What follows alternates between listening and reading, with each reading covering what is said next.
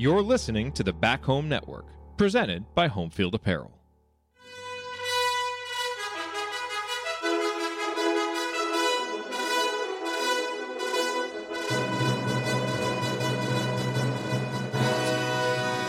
And welcome, Hoosier fans, to another victorious episode of the Assembly Call. As tonight, your Indiana Hoosiers bounce back from their terrible loss at Rutgers with a nice, solid home victory, 81 to 65 over the visiting Nebraska Cornhuskers, in a game where each team was dealing with the injury and/or illness to a key player. Nebraska missing Sam Griesel, Indiana once again missing Jalen Hood-Schifino uh, with back spasms, but the Hoosiers able to overcome Jalen's absence and get a much-needed victory to move to eight and one on the season.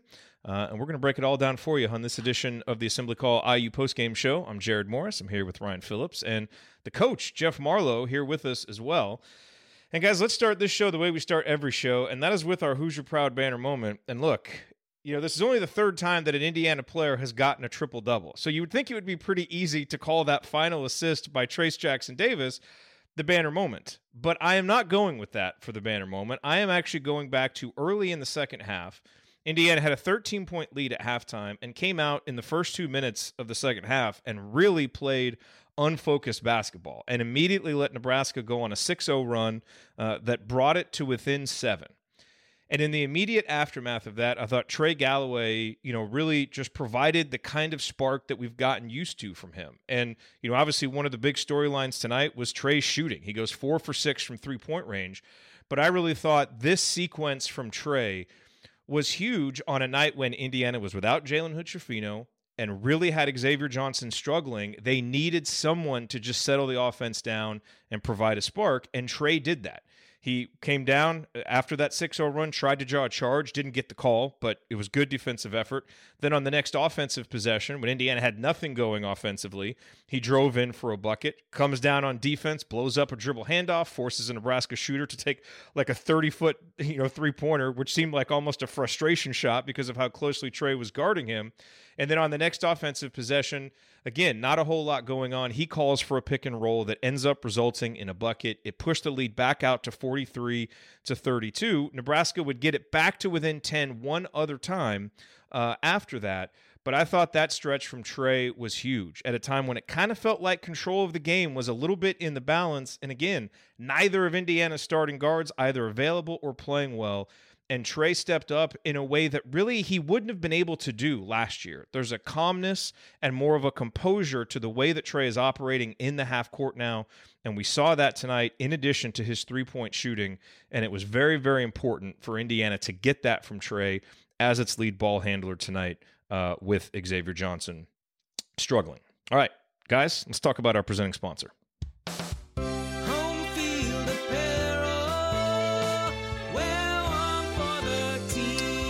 Yes, our banner moment tonight, as always, brought to you by our friends at Home Field Apparel, now in their sixth season of sponsoring the Assembly Call and their second as the presenting sponsor for the Back Home Network.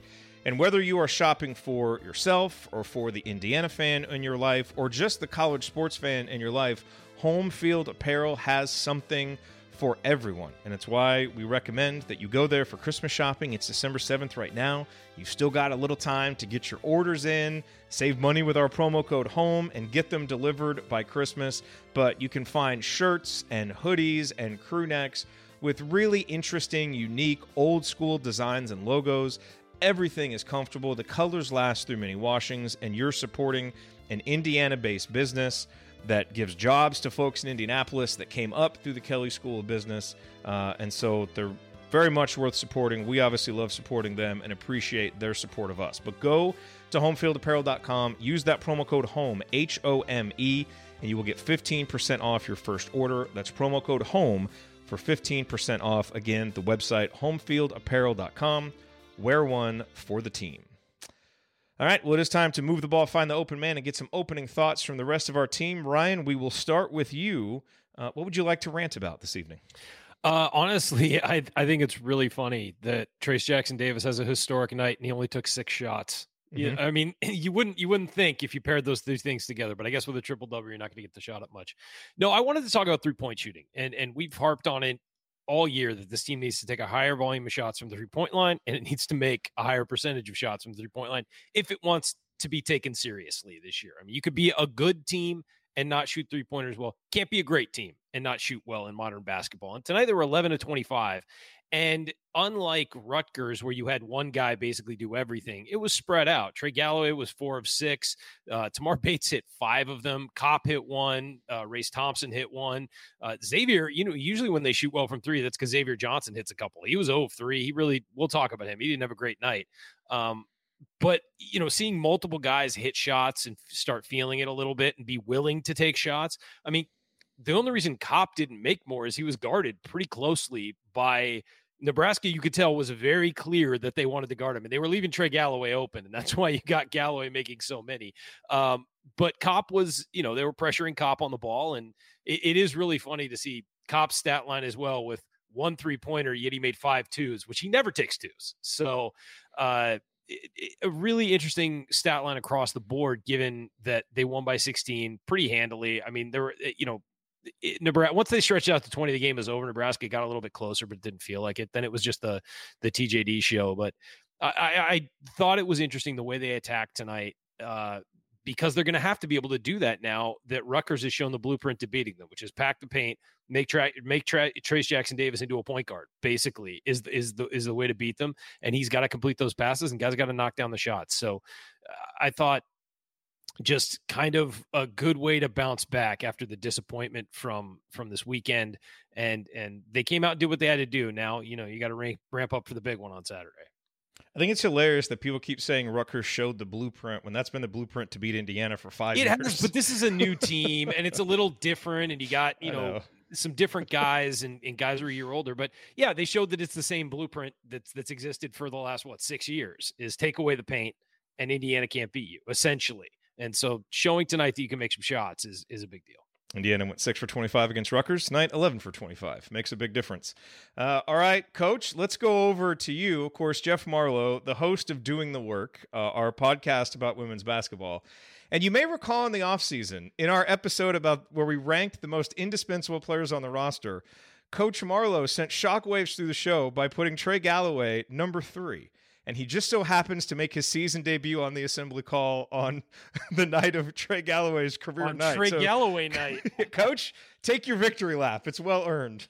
I, I, I, told you that night I was going to stick to my guns. That I, you know, I was, you know, people thought I was out over my skis, but I still will. I still stick to that. That Trey is the third most important guy on this roster. Um, but I was going to piggyback off a little bit what Ryan was talking about. But I was going to look more at the passing tonight. Um, and I know we're going to talk about stats later, but 22 assists on 32 field goals. So the ball, when it moved, found open people, found them in spots where they could get shots, and they were knocking down shots. And again, I didn't really get to see the game on Saturday a whole lot. I was traveling and and and trying to follow it as best I could on on on on the radio feed and stuff. But you you said it earlier, and Ryan said when you make shots, the whole thing looks a whole lot better. You know, in, in essence, and that's what I thought tonight. They made some shots. Guys got some confidence.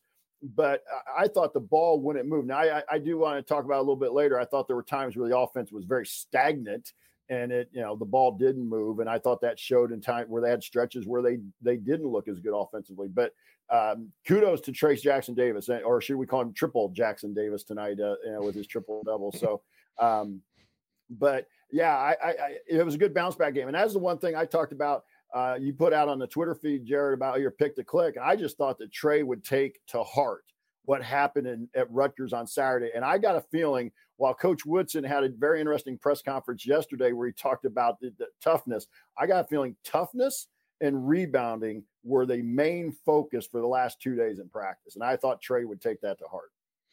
No question about it. You know, and I think that's what a lot of us were, you know, kind of looking at in this game. Okay, how does Indiana bounce back? Do we see a little bit more of that toughness? Do we see some of that focus on the glass? I thought Indiana was just tremendous tonight on the defensive glass. You know, Trayce Jackson Davis grabs nine defensive boards, Race Thompson grabs five. This has been a team where the guards have really had to step up and do some rebounding. And tonight, the inside guys, you know, stepped up and said, you know, no, we got this, uh, which is what, you know, what we really need from those guys. Um, you know, and as you said, Coach, just a, a lot of ball movement. But I, I want to, Ryan, we got to talk some more about Trayce off the top here. um, because you know he had a triple double, twelve points, eleven boards, ten assists, also three blocks and three steals. And I thought it was you know one of those games where you know Trayce was ready to do whatever the moment called for. You know he played 36 minutes and was plus 23 yeah. on a night when Indiana won by 16. I mean when he was off the court, you know Indiana struggled, and I really thought to me you know, what really signified kind of Trayce's level of focus tonight is what happened at the end of the first half, where, you know, Rutgers has the ball. I think we were Nebraska. up. Sorry, yeah, Nebraska had the ball. I think we're up 11. And so they've got a chance to get it under 10 going into halftime. Trayce gets a steal. We go down, he gets fouled, we don't score, but the very next possession, he gets another steal and then ends up getting it up to Race Thompson. And it was just kind of one of those moments that we've seen a lot from Trayce this season where it's just basically him saying no to the opponent. Like, you want to do this, you're not going to do this, whether it's stopping him or whether it's scoring. And so I, you know, I really, I mean, he and Trey were just so great tonight eh, and tomorrow too, you know, doing exactly what the game called for. And the way that Nebraska was defending, you know, they just weren't going to let Trayce get a lot of clean looks. And he was said fine, didn't force a lot and found his teammates. Um, you know, and so I think this is another game, you know, again, you know, the Rutgers game I think was a disappointment to everybody because some of the things that we thought about this team didn't quite prove true that night. But tonight was more of a continuation of the narrative that we've been talking about with Trayce, where he just has so many more ways to beat you now.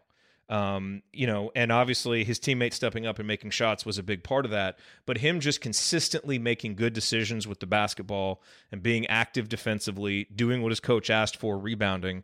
That's what you want to see from your senior leader. And he did it on both ends tonight. Yeah, and and I think my my favorite part of this game was just how calm he was when double teams came, where I felt like in, he got rattled against Rutgers. And tonight he was sort of backing out a little bit without dribbling. You know, the, the, worst thing you can do, you're supposed to dribble out of a double team, but the worst thing you can do is dribble straight to the sideline because then you've got another defender and it's that sideline. And, and he just sort of calmly surveyed what was going on, realized he's bigger than everybody on the floor. If I want to make a pass over them, I can. Um, and, and just sort of knew where everybody was going to be on the floor. And I think that he took what the game gave him, as you, as, as you said there, and, and everybody did. And, and, that didn't happen against Rus- Rutgers. It was like running in consistently running into a brick wall. They tried to pound the paint, pound the paint. Well, you're not going to do that. You better make shots. You got to find a way to make shots. You got to find a way to move the ball so you get those open shots. It's not always the first pass out of the double team. A lot of times it's the second, maybe even third pass out of a double team that gets you the open look. The other thing I saw Indiana doing a little bit more tonight, and and this will get us into Race Thompson a little bit, is running Race Thompson in the backside. Uh, eh, you know, when that when that double comes, they've got to guard two guys on the opposite side. Run Race Thompson low down to the block, and and and Trayce Jackson Davis and Race Thompson real good passing back and forward forth to each other. Uh, and you saw that work a couple times. And you also saw that Race moving like that opened up that wing player uh, who the defender had to guard both those guys. So uh, I think it was just there was a there was a level of calm. But the, the biggest thing here and the biggest difference between this and Rutgers was Indiana stepped on the floor ready to play. They didn't step on the floor ready to play against Rutgers. That was a they were flat. They got punched in the mouth, got flatter. It, it never rose to the level of we're better than this team. Let's go beat them. And and this, I mean, the first what was it, eight minutes? You know, Indiana was killing Nebraska off the top. I don't remember what the score was at the under eight, but it was you know the game was it never felt twenty close. to five. Yeah, I mean, it just it never felt close. I think it started fourteen to two, and and it just this game. I mean, Nebraska got within seven, got got to seven a couple times, but it still felt like that was their ceiling max. Against Rutgers, it felt like Indiana was on the other side of that. Like they just couldn't break through, and they couldn't find a way to consistently match the effort that Rutgers gave. That can't be that. That's a formula for a loss for this team. They got to be energetic it, they got to do things like rebound, as we saw, not enough, uh, you know, giving up all those offensive rebounds the last time, but they also have to just be ready to play and match that energy from the jump. Yeah, and you know, Coach Marlowe, eh, like a lot of teams, you know, Indiana has to be able to find a level of comfort on the road in an uncomfortable environment. You know, and so what we saw today, tonight, was you know a team not nearly as good at Rutgers as executing at executing their defensive strategy and being at home. And our guys have just shot better at home in a more comfortable environment. And so the next step is, you know, for a guy like Tamar to be able to take this shooting and do it on the road. you know, and and for Indiana to be able to take kind of this level of you know, I don't want to say calmness offensively because we just, we got to talk about X who really struggled, but you know, guys like Trey, Trayce inside, being calm of mind in terms of making the right decisions and not getting sped up. And that, you know, that's the great thing about what Rutgers did in that game, in that environment. Completely different tonight, but still an important step in being able to bounce back. And now, again, they just have to be able to take this on the road. Yeah, and I thought part of the issue, what little I saw some of the highlights coming out of Saturday, and again, listen to the real feed, it just didn't sound like we really ever got into any rhythm. We didn't play, as I like to say, downhill. And that was a little bit of my frustration kind of coming out of the game with Trey a little bit. And again, I love Trey Galloway, obviously, but his his one thing that really helps with this team is his ability to turn the corner, get us downhill, draw defenders, and either get to the rim himself or kick it to somebody for a good shot and and and he didn't do it, but he wasn't the only one on Saturday. Obviously, they all seem to be lacking energy. But I think when Trey plays like he did tonight, like he did against North Carolina, uh, and those types of games where he's bringing energy. And you look again, I know we're probably not trying to get too deep into the stats, but I really like the fact that Trey, when X was struggling, and I know we're going to talk about that a little bit.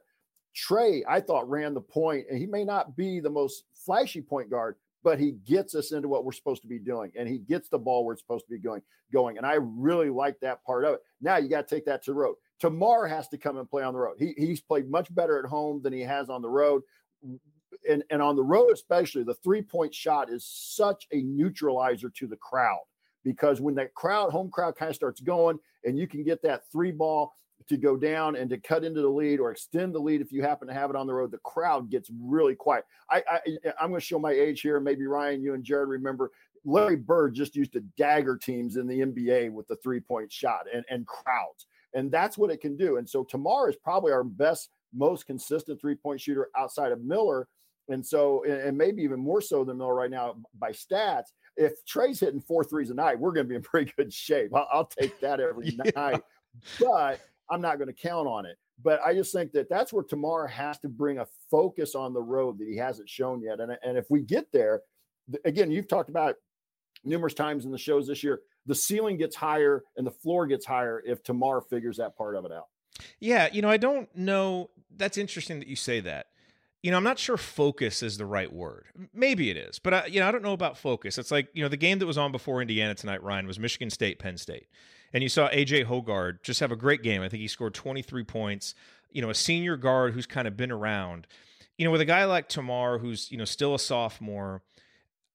I don't know if it's as much focus as it is just comfort and confidence on the road, you know, and kind of, you know, knowing what you're out there to do, being confident that you've done it. He hasn't had as much success on the road um, you know, and is still kind of getting comfortable there. And so that's what I think it is for some of these guys is being comfortable. And you know, you need obviously your you know your leaders and your older guys um, to be able to step up and kind of carry that mantle. But to the extent that you can get some of the younger guys to get comfortable in those environments, the better you'll be. And that's the next step for a guy like Tamar, who really is starting to get more and more comfortable consistently on offense at home. And now he's got to be able to take that with him on the road. Yeah, I mean, your bench usually does. You always mention Jared. Your bench usually yeah. doesn't play as well on the road as it does at home, and and he's a bench player right now. But also, we've talked about Tamar and the second half of last season. It's like he had half a freshman year, if that, maybe less than that, given you know how few games you really do play in the in the non conference. Uh, but you have seen him have games where he's more comfortable and starts playing a little better and hits some shots and steps into his shots and is willing to drive. And, and you're seeing that with Miller Kopp too a little bit. The Miller Kopp's already willing to take it off the bounce and he's getting confidence doing that. So it's not just Tamar. I, I think a couple guys are getting more yeah. confident with what they're doing out there. Those are two big ones for Indiana though, because those are scorers and those are guys who are going to put points up. And you need that. I mean, this team needs that. We know they're going to play defense, but they need to have efficient offense to win. And two of your better shooters need to be able to knock down those shots and shoot them confidently. Uh, Race Thompson hit one tonight, and you know the, the, the announcer said he was just kind of like stuck his arms up in the air, like finally. And the reason why is because his motion is fine. It's just a matter of taking it confidently. And so, yeah, I, I do think that Tamar and and and Miller uh, both need to find that comfort zone. Miller's obviously comfort, uh, comfortable on the road, but he needs to find that comfort zone in the offense consistently and Tamar needs to find that comfort zone just being on a college basketball court. And he's clearly starting to feel home, feel at home at Assembly Hall. he's got to do it on the road. You're right. I mean, against Arizona, you're going to need at least 10 from Tamar Bates. You're going to need a couple threes from Tamar Bates to beat Arizona. I watched Arizona play. They're really good and yep. and very athletic and score. You know, early in the season they were averaging 100 points a game. I know that went down, but you know, they can score. You're going to need to score. I don't care how good your defense is. You're going to need to score points to beat them. So you're going to need those guys. You're going to need Malik Reneau, who has not played well the last couple games, and he's got to stay out of foul trouble. You're going to need him to have some minutes and because it's going to be a heavy lift on Trayce Jackson Davis. So those guys all got to grow up real fast. And Tamar, I've sort of talked about, it's almost like he's redoing his freshman year. It feels a little bit, and and you're starting to see that light go on a little bit. It's just he's got to be consistent with it. Yep. All right, coming up as we continue our breakdown of Indiana's victory over Nebraska, we'll point out tonight's meaningful moments you might have missed, and then we will go inside the numbers to highlight the most important statistical notes from this game, and there are several. You are listening to the Assembly Call. Stick with us.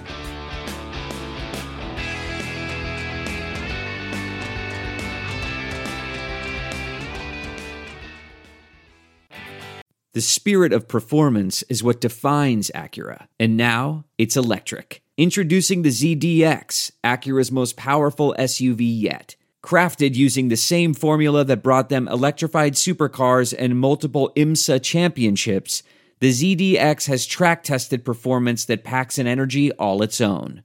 Unlock the energy and order yours at Acura.com. This is it. We've got an Amex Platinum Pro on our hands, ladies and gentlemen. We haven't seen anyone relax like this before in the Centurion Lounge. is he connecting to complimentary Wi Fi? Oh my, look at that, he is! And you will not believe where he's going next. The Amex dedicated card member entrance for the win! Unbelievable! When you get travel perks with Amex Platinum, you're part of the action. That's the powerful backing of American Express. Terms apply. Learn more at americanexpress.com slash with Amex. Hey guys, it's Gene Steratore, CBS officiating analyst and retired Big Ten basketball official.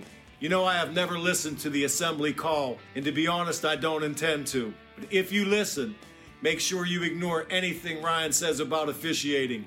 He's really good from the seat of his pants, but I wouldn't trust him on the court with a whistle around his neck. Time has proven him wrong on virtually everything. Take care. We'll talk soon. Always love that one. Thank you, Gene. You are listening to the Assembly Call IU Post Game Show. I'm Jared Morris here with Ryan Phillips and the coach, Jeff Marlow. Uh, and it's the top of segment two, which means it is time for.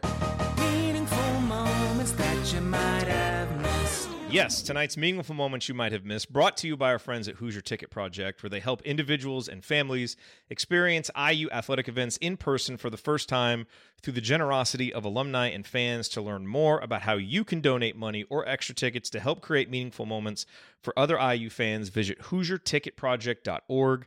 That's HoosierTicketProject.org. So, guys, for the meaningful moments I want to talk a little bit about X, um, you know, who obviously had a, an interesting night to say the least. And I really thought it was a tale of two halves for him. You know, in, in the first half, there were several times early, you know, and, and Coach Marlow, you talked about the ball movement. And I actually thought early in the game, there were almost some possessions where Indiana was overpassing. Like they kind of passed up some good looks waiting for that great one and it didn't come and it, you know, it led to a turnover a couple times. Now, look, you'll take that because the offense was overall doing well. But I thought X in particular, early in the game, seemed to me like a guy who was really trying not to force the issue. And I thought there were a couple times when he had shots that he normally would have taken either on drives or on open threes, and he passed them up. Uh, and he just, he almost seemed to be a little bit too passive early, and it's like it got him out of rhythm a little bit. And I thought defensively, he wasn't quite as active as normal, you know, and I kind of wondered, you know, okay, is he just trying to tone it down a little bit, maybe conserve some energy and not get in foul trouble since he's the only point guard? I did see Mike Schumann uh, from the Daily Hoosier tweeted, you know, at halftime that he, you know, was wearing a, you know, something on his leg and fiddling with it, you know, like he was in some kind of pain. So I don't know if there was something there that was happening. But then in the second half, it's almost like a switch flipped and he started trying to do too much. And you saw him really try to drive in and force things, and he got some charges. Dubious calls, but he was still probably a little bit out of control, even if the guy didn't have position. And so this to me, Ryan, just felt like a night where X could never get in a rhythm. You know, and it's like he was too passive in the first half, he was overly aggressive in the second half. You know, we've kind of seen him have these nights before. And it's why Indiana was so fortunate to have a guy like Trey Galloway tonight who could settle things down and also have, you know, Trayce basically, you know, playing, uh, you know, the, the playmaking big role. Um, but give me your thoughts on, on what you saw from X tonight with, you know, the obvious bonus that this is a game last year that Indiana doesn't win if you get a performance like this from Xavier Johnson, you know, and now you had enough guys who stepped up that they can – but what was your overall takeaway from X's play tonight? Yeah, I, just, I thought he was trying to do too much coming off the Rutgers loss, and and I think that you're right. He may have been a little passive in the first half, and that maybe threw him off. But seven turnovers is not okay from your senior point guard. It's just not. And I know uh, th- those two charges were one of them was not a charge. One of them was a 50-50 call. They probably should just let go.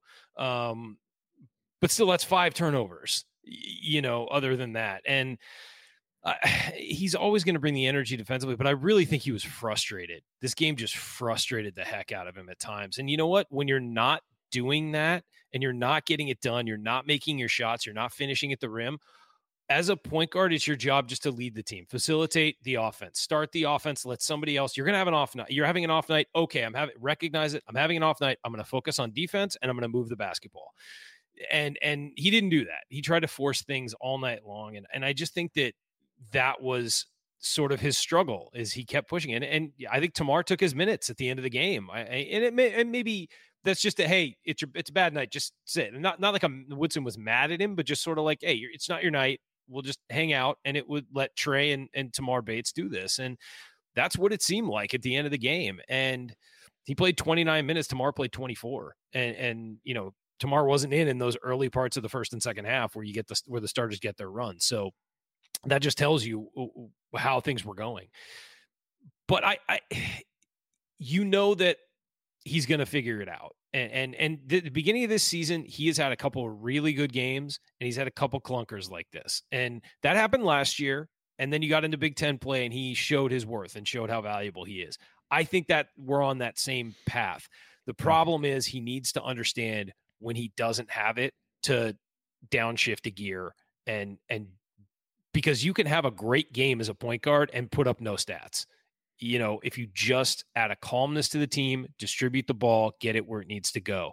And he's going to have to do that some this year because there are some good guards he's going to be facing and he's going to struggle and he needs to not compound mistakes which is something we've seen him do a lot give up a turnover commit a foul you know take a bad shot that goes out try and make up for it by stealing a ball get a foul you know uh, give up a basket, go down, go really hard at the hoop, and get a charge. You know, I mean, we've seen that with X over the last two years. Not as much at the end of last year, but it happens, and he needs to pull that tendency out of his game.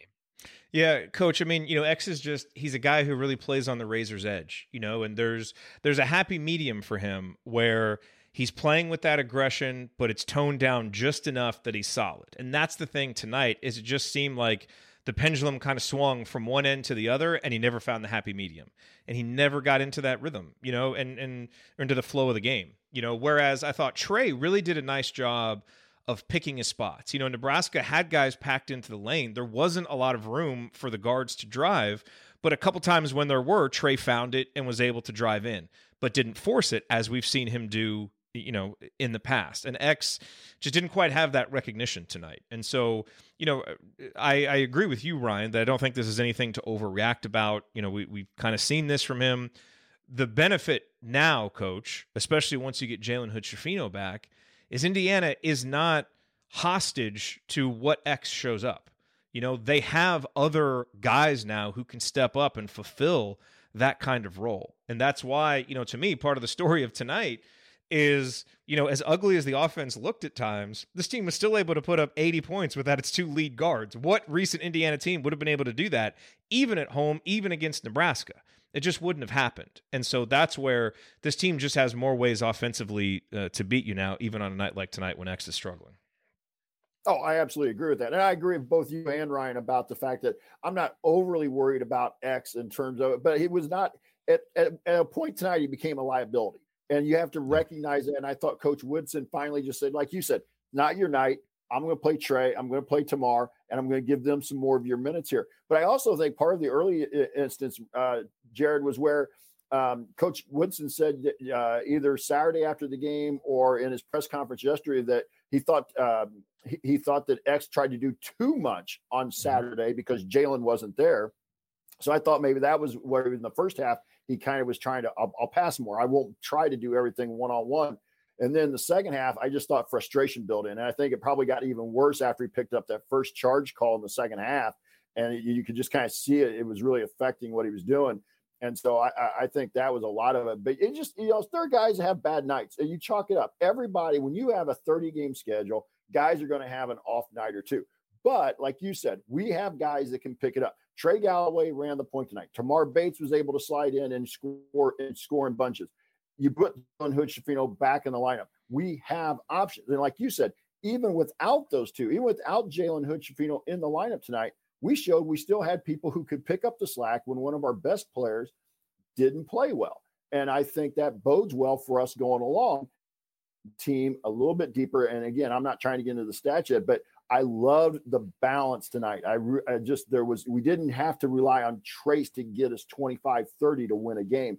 We could have balance and, and everybody was, you know, participating in the offense at, know, and, and, and making shots at, at critical times. One other moment that I want to point out happened back at the in the first half at the 11 minute mark. Uh, Indiana was coming out of a timeout up 14 to 5 and they ran a really nice little set where Malik Reneau got the ball at the elbow, took a couple hard dribbles to the baseline, turned and found Trayce cutting. Uh, Trayce scored, got an and one. Indiana goes up 17 to 5. I thought it was a great play.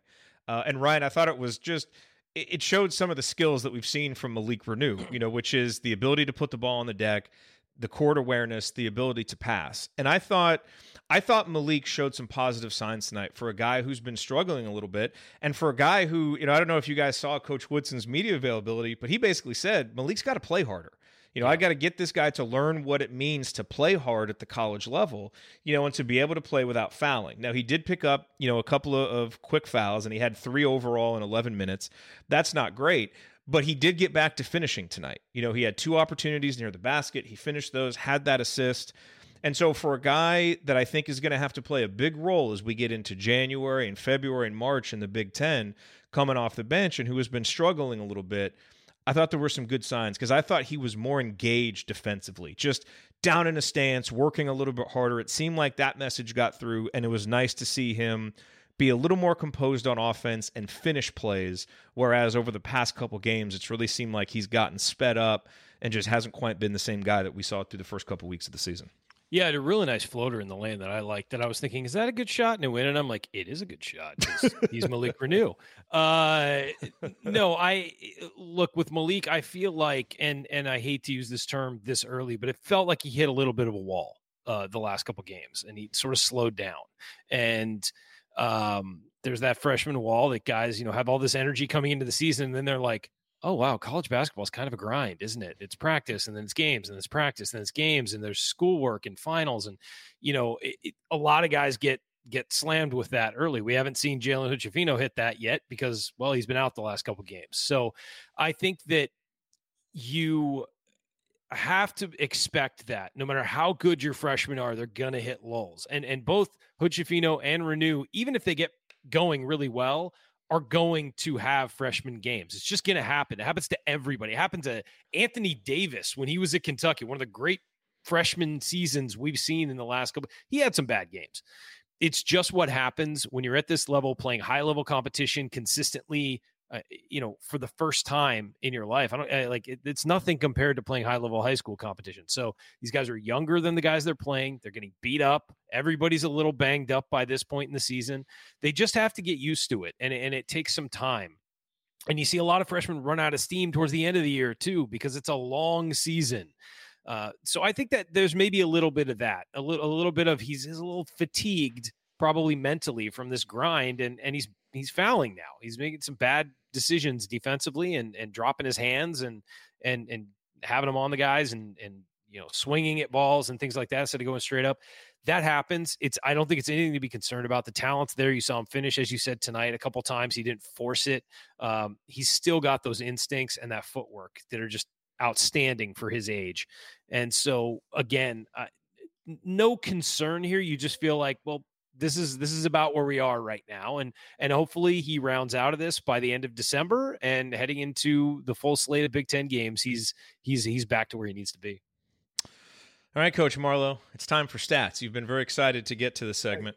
Uh, can I bring in? Can I bring in one meaningful moment? I, am going to show my age here. Of course. How about that? How about that one-handed palm rebound that TJD had? that was pretty sweet. And, yes. and Bardo brought up the McGinnis reference, and I'm old enough to remember George McGinnis and Doc and those guys always with one hand just palming the ball. You know, and of course, as a coach, don't do that. Two, Don't do that. Two hands, all that. Two hands. I used to. I, I, did that in high school a couple times. I just grabbed it and pulled it under my arm a few times. Yeah. Not so, palmed it like that, but like you know, you go up and grab it, pull it under your arm. And I was, I, coach was like, "Hey, it looks cool. You do that again, you're benched." Like you know. Okay, in Trayce's defense, but in Trayce's defense on that, he was using his right hand to fend off the Nebraska guy. Oh no, totally. So he wasn't just doing it, it for was, style. It was great. But, it was great. No, I'm yes. just saying that that's not the way you're taught you yes. know, nope. but he, you know, he's also different. You know, he's built, he's that like, quote, built different. You know, he, he is. But, so.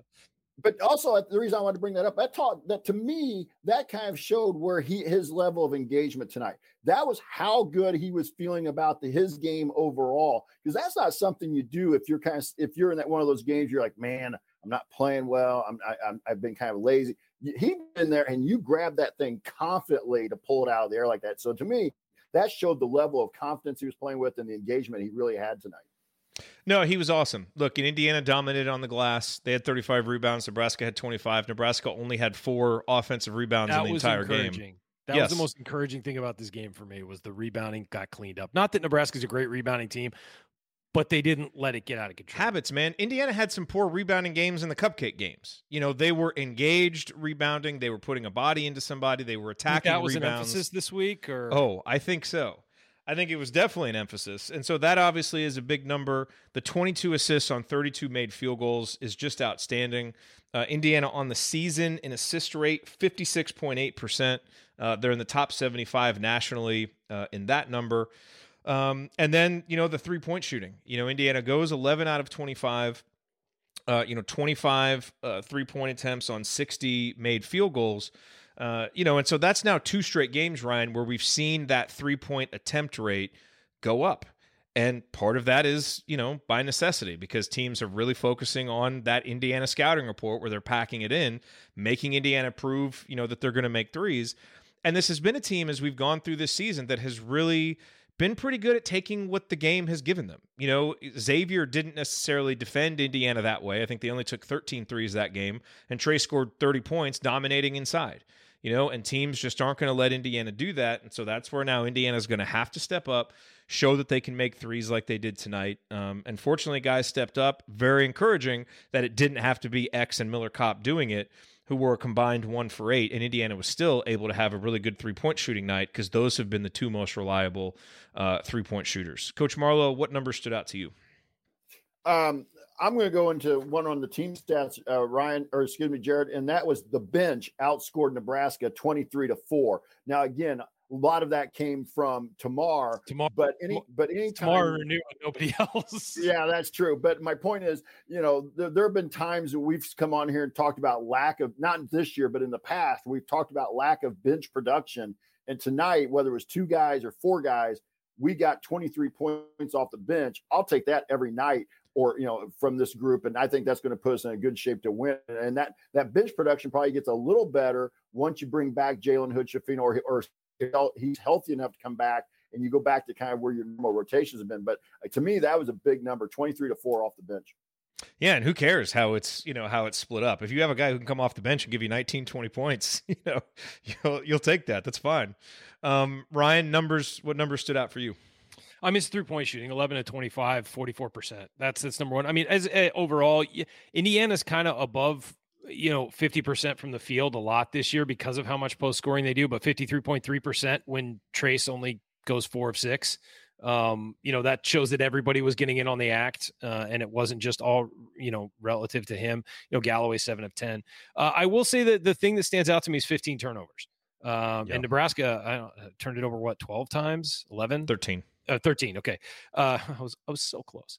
Um, you know, so that, that's just too much. And and seven of those again were were Xavier Johnson, but Trayce had four too. You know, I mean, and and they were two of them were travels where one was definitely a travel. The other, it was you know the borderline travel they don't usually call, where you kind of shuffle your feet a little bit as you're gathering, and they called it. And so eh, that needs to be cleaned up though, because as, as, you get into these better games, and I get it, this game was a little wide open, and you know Trayce had a turnover on a pitch ahead that he shouldn't have thrown. That if if it's a tight game, he probably doesn't throw.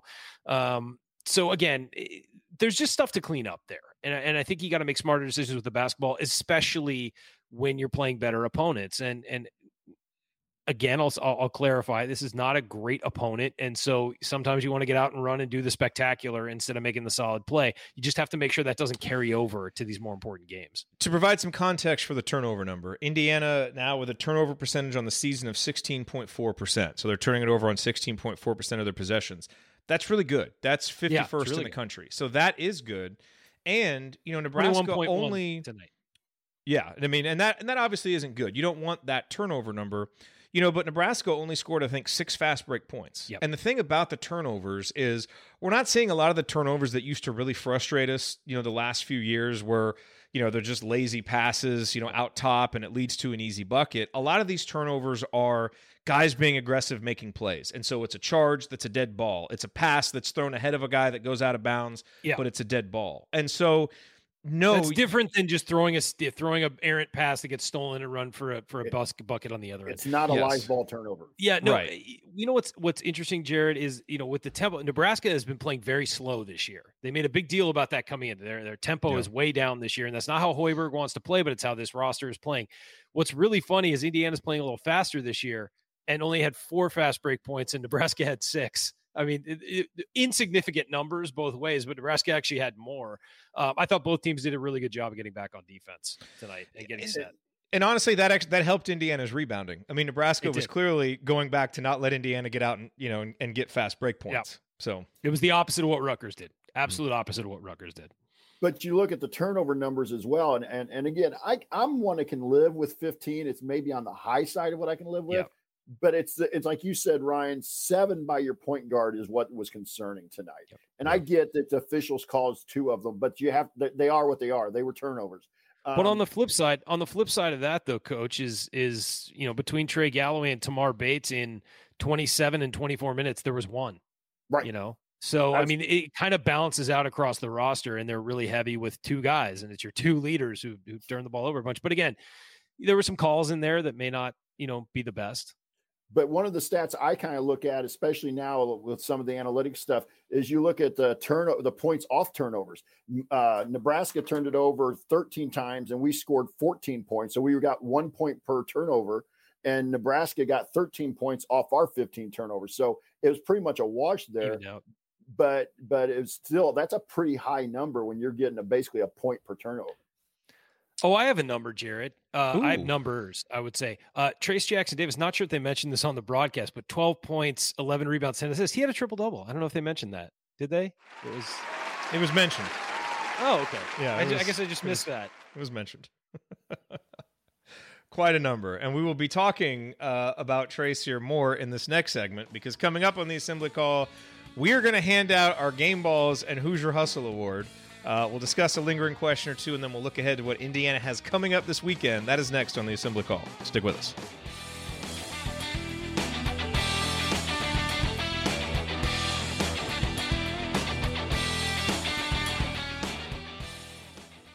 We're driven by the search for better. But when it comes to hiring, the best way to search for a candidate isn't to search at all. Don't search, match with Indeed. Leveraging over 140 million qualifications and preferences every day, Indeed's matching engine is constantly learning from your preferences. So the more you use Indeed, the better it gets.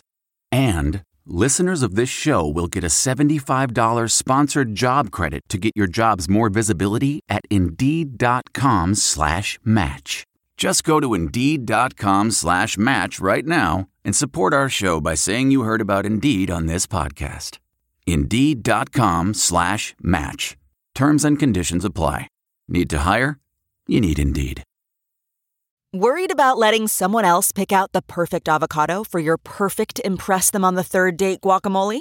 Well, good thing Instacart shoppers are as picky as you are. They find ripe avocados like it's their guac on the line. They are milk expiration date detectives. They bag eggs like the 12 precious pieces of cargo they are. So let Instacart shoppers overthink your groceries so that you can overthink what you'll wear on that third date. Download the Instacart app today to get free delivery on your first three orders while supplies last. Minimum $10 per order. Additional terms apply.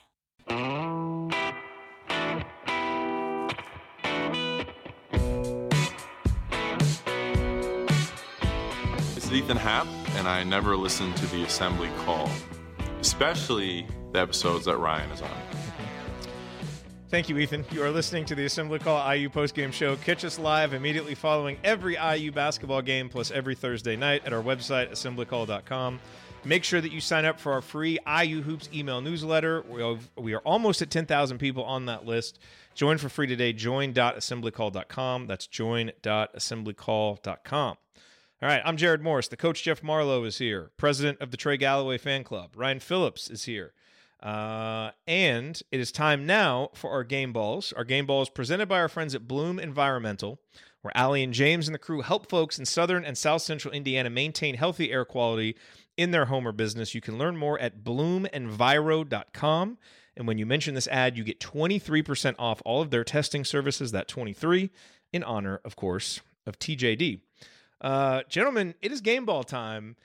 And look, it is a testament to Trey Galloway that he played well enough on a night when a player got the third triple double in school history that it's at least a conversation. It's at least a conversation. So we'll see. Coach Marlowe, we'll go to you first because if anyone's going to give a game ball to Trey Galloway oh. after tonight's performance, it would be you. Oh, Jared, I want to. I really do because you know how much I love Trey Galloway. But I, I can't. There's a case to be made. There is a there, case there to be made.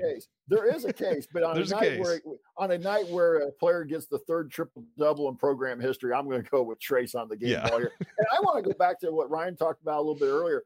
That the maturity that we've seen in Trayce over the last year and a half, as he's learned with Mike Woodson how to handle the double teams better and and and what you're seeing him be able to do is uh, uh, that pro kind of mentality. Whereas before, you know, under the previous regime, uh, he kind of would get the ball on the block and the double team would come and he would just kind of stay there on the block. Whereas now he gets it, he senses the double team or sees it coming, and you'll see him actually move away from the lane. And what that does, and you saw this a couple times tonight, not too far though. Back- he's he's not moving as far as he used to. He used to run to the sideline. Now yeah, he's, he's giving himself some space. Well, it's more deliberate too, Ryan. He's not just he's just not on a quick move out there. He's deliberate about it. Yep. And what that does is it opens up the backside cuts. And you saw that a couple times tonight where we're able to flash from the backside. That's where you beat the double team, or you with the skip pass over the top, as a couple times he did. So I really wanted to point that out here with the numbers on Trayce. And, and and again, kudos to Trayce Jackson Davis on the triple double. But I really wanted to point out to me what was one of the big things is, is to me is his maturity in handling the double teams is why he got assists tonight like he did. Yeah, and you know, and Ryan, I thought you mentioned an interesting stat earlier. You know, triple double, he only took six shots. You know, and he he did go to the free throw line for five free throws. He made four of them. Um, and as impressive as the twelve points, eleven rebounds, and ten assists were, the three blocks and three steals also important. You know, I mentioned point. the two steals at the end of the first half, which I thought were terrific. And you know, once again, you can tell he's affecting guys who are driving into the lane, whether he blocks shots or not. You know, and so he had the three blocks tonight, but he's just his presence just affects everything that happens in the lane for Indiana opponents. Yeah, and and that was what I was going to say. Is it's not just the offense. It was it was three blocks, three steals, and, we're getting used to seeing a lot of blocks from him this year, more than more than even before. Um, and and here's the thing, you know, you'd think on a night like this that Trayce Jackson Davis would lead the team in plus minus, and you'd be absolutely right. He did. You know, I like it's th- there's no there's no swerve there as as plus minus often does for us, and and he was in there against the starters and the bench and whoever else, and he still had the highest plus minus. Usually, so a bench guy will come in during a run and and and run it up because they're not in in the beginning when the game's close. Game was never close, really, uh, and, and, he really established himself early, and I thought that was very important coming off that Rutgers game where he did not have a good game uh, to come out. I thought he and Race Thompson both kind of early on were sort of like, no, we're not going to get out rebounded like that before. We're going to establish ourselves in the ourselves in the paint, even if it's tough, and we're going to make things happen both ways. I thought he and Race both played really well. Trayce obviously is the game ball. I don't think you can you can't mince that. That's the Trey was great. No, it, no, it no. triple double I mean, gets you the game ball. Yeah, look, and, and we'll talk about Trey more in the Hoosier Hustle Award, I'm sure. You know, but well, that's an assumption. It's well, a pretty good one, I think. um, you know, it's because Trayce just did so much that you know Trey's efforts were able to be in a you know in, in a winning effort by 16. You know, I mean Trayce was just the anchor that that solidified everything tonight. I mean, he was terrific. So a well-deserved game ball. That is now five game balls on the season for Trayce. Malik Reneau, Xavier Johnson, Tamar Bates, and Miller Kopp all have one. So Trayce uh, out to a very early commanding lead in the game ball race. Shocking. And now, gentlemen, it is time for the Hoosier Hustle Award.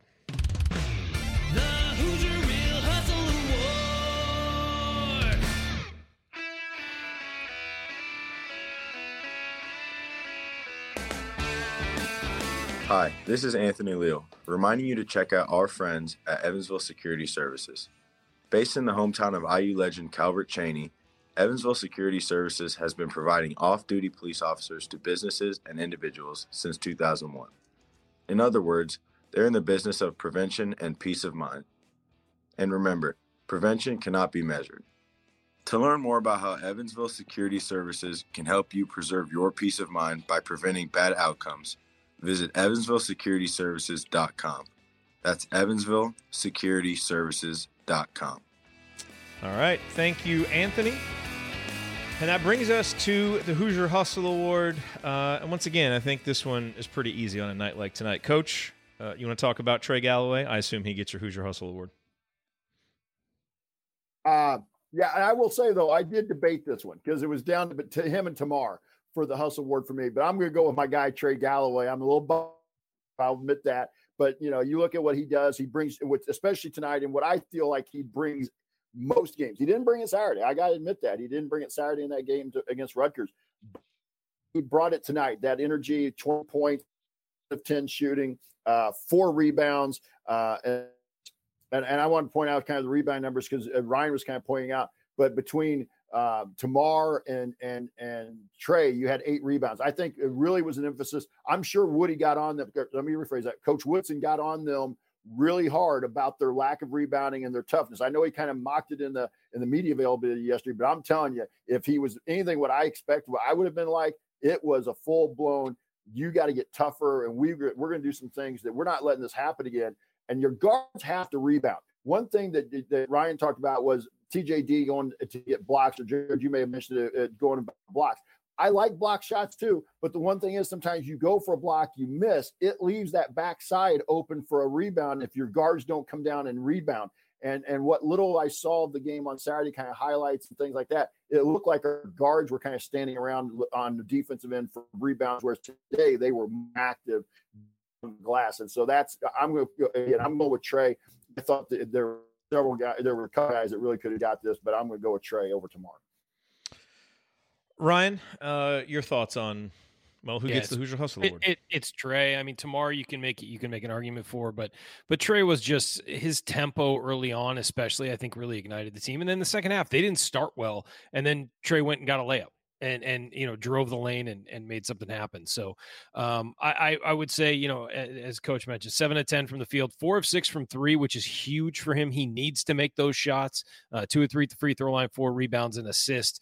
Um, you know, I, I just think that that when you see him at his best, it's he's somebody that can consistently contribute to this team off. I think I think he's still a bench guy. I think that that is our best formula is guys like Trey, guys like Tamar, guys like Malik coming off the bench to almost provide a second punch as opposed to give the other team a break. And and so the stronger you are on that back five, the stronger you'll be as a team. Trey Galloway shooting 46.2% from three point range on 13 attempts so far this season. Turnover rate 3.5%. For a guy who, you know, one of his big weaknesses was turning the ball over through his first couple of seasons. And he's really toned that down. But, you know, what I think is especially relevant for this conversation on Hustle is I thought he was Indiana's most consistent defender all night long. Just doing the little things. He tends to be. He just tends to. Well, he be. just, you know, he's so fun to watch defensively because what he does is not allow you to do what you want to do. I mean, there were so many times when the guy he was guarding was coming to get a handoff and he was just right in between the guy and just blew it up and didn't let it happen. You know, and he just pushes you out a little bit farther than you want to go. And that just makes the offensive guys uncomfortable. And I thought he consistently did that. So, I, you know, tonight his offensive performance was essential with Jalen out and X struggling, Indiana needed that from him. That's kind of the headline, that and the shooting. Um, but he brought the same defense and hustle that you see from him uh, every night, which was awesome to see. So that is Trey's second Hoosier Hustle Award of the season. X leads with three. Trey and Jordan both have two. CJ Gunn and Race Thompson each have one. And gentlemen, time now for lingering questions. Uh, curious if you guys have any lingering questions. I will check the chat mob to see if they have any, but I will send this one over to you, Ryan. Did Race Thompson get back a little bit more tonight to what we're used to seeing from him? Nine points, six boards, a block, a steal. Felt like there was a little more energy from the, from him tonight than we've seen in some recent games. Definitely some more juice tonight from Race, and and you know I don't think it. You know there might be a game where he goes for 15 and 10 or something. What you need from him is just consistent effort on both ends. And you saw that more tonight. It was almost like sort of baby stepping towards where he needs to be. And this was a positive step. And I think that we've seen glimpses of it before. This was the most consistent he'd been. I, I, I, texted you and I was just like, this is better from race. This is more what we need from race. And it felt like he got into the game early, stayed in the game and, and was focused and plugged in. Uh, whereas, you know, last game he lost his minutes you know, and and he should have. He wasn't playing very well. So I think that uh that yeah, I, I would say that it was more of what you need from race. Uh but he did play 25. Um they went a little small for a while in there and and he wasn't in, but uh, I think you're you're hoping this is a build towards something else. Also, we hit a three, and maybe that's what gave him more confidence. He hit that early three. Uh, hopefully, sign of things to come. Uh, but I thought he and Trayce played well together tonight too. Other lingering question: When is Jalen Hood-Schifino expected back? I don't think any of us really know. Back issues can be tricky. Day to day. I haven't, yeah, I haven't heard day any type of timetable. You know, and so I think then the other lingering question that comes out of this is, what X are we going to get against Arizona? You know, need and I think you need I, the best. Well, and I think that game sets up a little better for him, right? I mean, I think it's going to be an up tempo type of game. That's a, the type of game that you know when he's locked in, he can really succeed in. Um, but you know, you were able to beat Nebraska at home without Jalen Hood-Schifino and X really struggling. I highly doubt that's going to happen on a neutral court against Arizona. It certainly isn't going to happen at Kansas. And so that's kind of the one lingering question coming out of this is when does X kind of click again? Because that's a couple rough games in a row for him.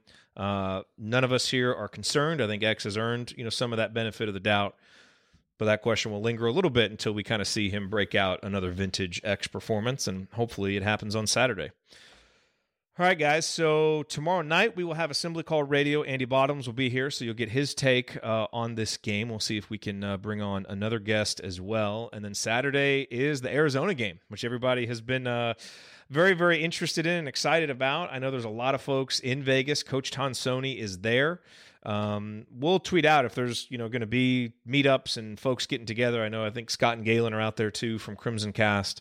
Um, so hopefully uh, everybody's getting together, having fun in Vegas.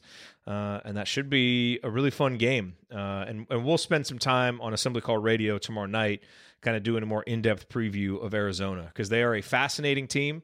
Uh, they have big guys that can match our big guys. They've got shooters. Uh, I would expect Ryan a game in the high 80s or 90s. What do you think? Yeah. I think that's going to be uh, a high tempo, high scoring game. I, I think the winning team is definitely going to be in the at least in the 80s. The losing might be in the 70s, you know, but it's it's going to be a high tempo, high scoring game. I, I completely agree. I don't care how good your defense is. There are going to be a ton of possessions in that game, and uh, Arizona's a really good team, guys. They they got smoked by Utah. They're going to come in pissed off. I like it's it's to be it's to be a tough one, a really tough one for Indiana, just because they have some serious NBA talent on that roster. They do. All right, you're listening to the Assembly Call. Remember to check out our friends at Home Field Apparel. Use the promo code HOME at checkout to get 15% off your first order. Gentlemen, it is time for last call. Coach Marlowe, let's get your final thoughts on this Indiana victory. I just think, first of all, a good bounce back win. They came back after losing a game where they didn't get very, they weren't very competitive in terms of their energy and their effort. And I, I agree with Ryan. It's going to be a tough game on Saturday with Arizona, but I'm looking for them to compete. I'm not, I'm not saying I want them to lose, but I don't mind a loss to a good Arizona team if we compete. If we go out there and show that we're right there at their level and and and show like we did with Carolina, like we did with Xavier, but we can't have a Rutgers type performance against Arizona because that to me is not what we're trying to project for the program where we want the program to be. But I have some confidence in Coach Woodson that he'll have them ready to play Arizona. You were talking about X earlier. I think X always finds a way to play well in big games. And I think we'll see a very good Xavier Johnson performance on Saturday. We'll see about Jalen Hood being around. But I really, I, am really looking forward to the game because I like scheduling these teams. I, I know we've talked about scheduling before, but I like us playing these type of teams early in the season before we really get to the meat of the conference season.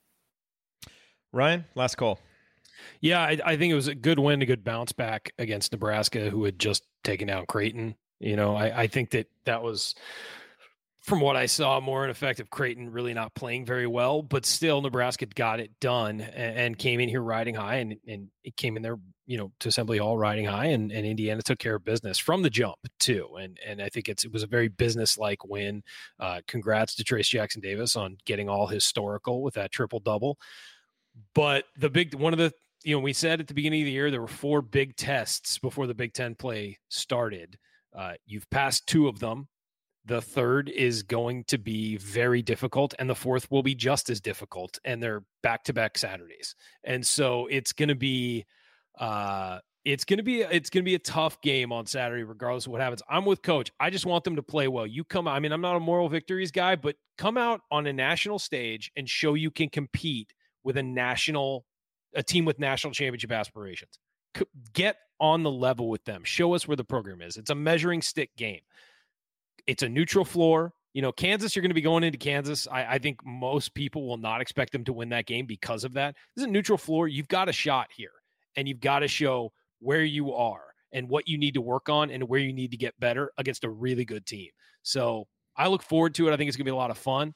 Um, but you know they got i feel like almost at halftime their focus shifted to arizona and they got caught a little bit by nebraska and they had to sort of re-angle this and win it by you know to to win it by 16. So Saturday's coming up. It's going to be a great game, and and uh, I hope a lot of people uh, from Indiana are out there to see it.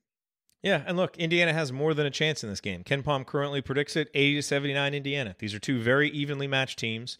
You know, I think w- when you look at tonight, what was really nice about tonight is, you know, Indiana found a different way to win this game uh, comfortably. You know, and, and I think it helps contextualize the Rutgers game a little bit.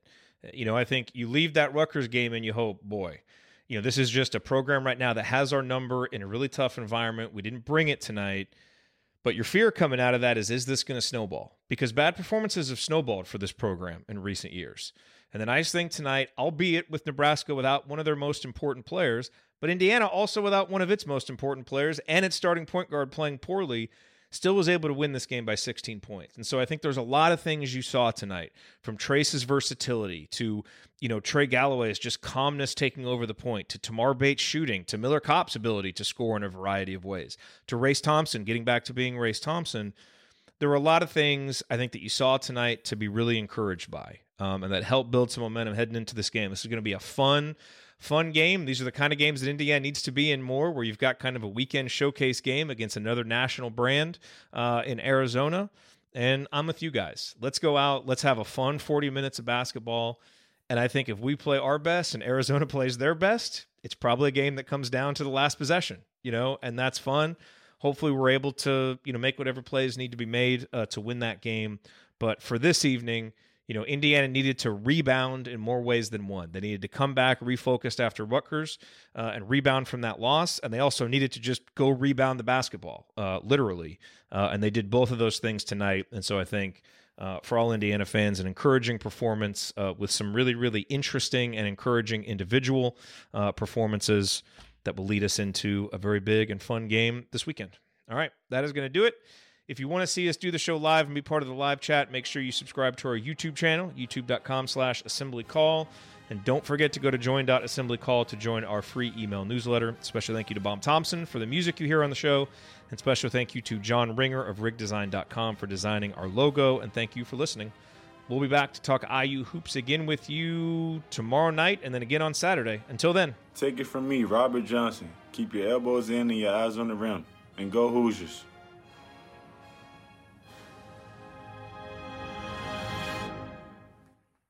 All right, I got to get out of here, folks. Thank you. Thank you. Thanks for coming out. Indiana basketball is the shit. Yes, it is, Coach. Shouldn't you bleep that? Is that? Yeah. I mean, the coach said it.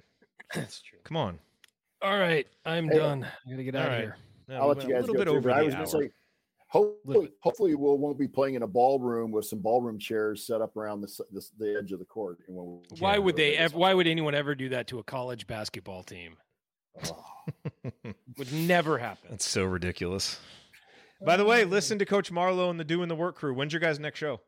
Yeah, Kathy and I will be on Monday night at eight o'clock Eastern, seven Central. We'll be recapping the Penn State game. That's actually tomorrow night, but we both have some conflicts in our schedule. But so we will recap that game on Monday night, uh, eight o'clock Eastern, seven o'clock Central. So join us. We'll be talking about Ellen, uh, Indiana at Penn State. Your number, three ranked three Indiana, Hoosiers.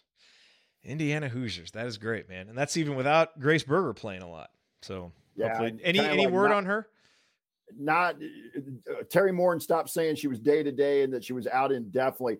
I'm beginning to wonder if her injury isn't very similar to the one that Azzi Fudd had happen the other day. And they're saying three to six weeks on Fudd for UConn. She got injured in the Notre Dame game. Kind of similar. If you watch the video of the two, the two injuries, there's kind of a similar bend to the knee. So I'm Yeah. hoping maybe we'll get her back about six weeks. I, I've said on the Doing the Work broadcast today that if you can get her back middle of January, maybe end of January, where she can get a few couple games in before they hit that meat grinder February schedule for them, that'd be huge because that's when their schedule is really going to get, I hate to say real, but it's going to get really, Yeah. really ramped up when they have to play about six of the best. Their, their last six or seven games are against the top of the Big Ten.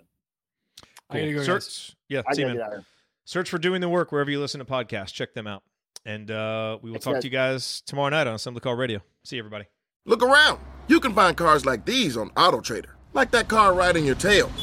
Or if you're tailgating right now, all those cars doubling as kitchens and living rooms are on AutoTrader too. Are you working out and listening to this ad at the same time? Well, multitasking pro, cars like the ones in the gym parking lot are for sale on AutoTrader. New cars, used cars, electric cars, maybe even flying cars. Okay, no flying cars, but as soon as they get invented, they'll be on AutoTrader. Just you wait. AutoTrader.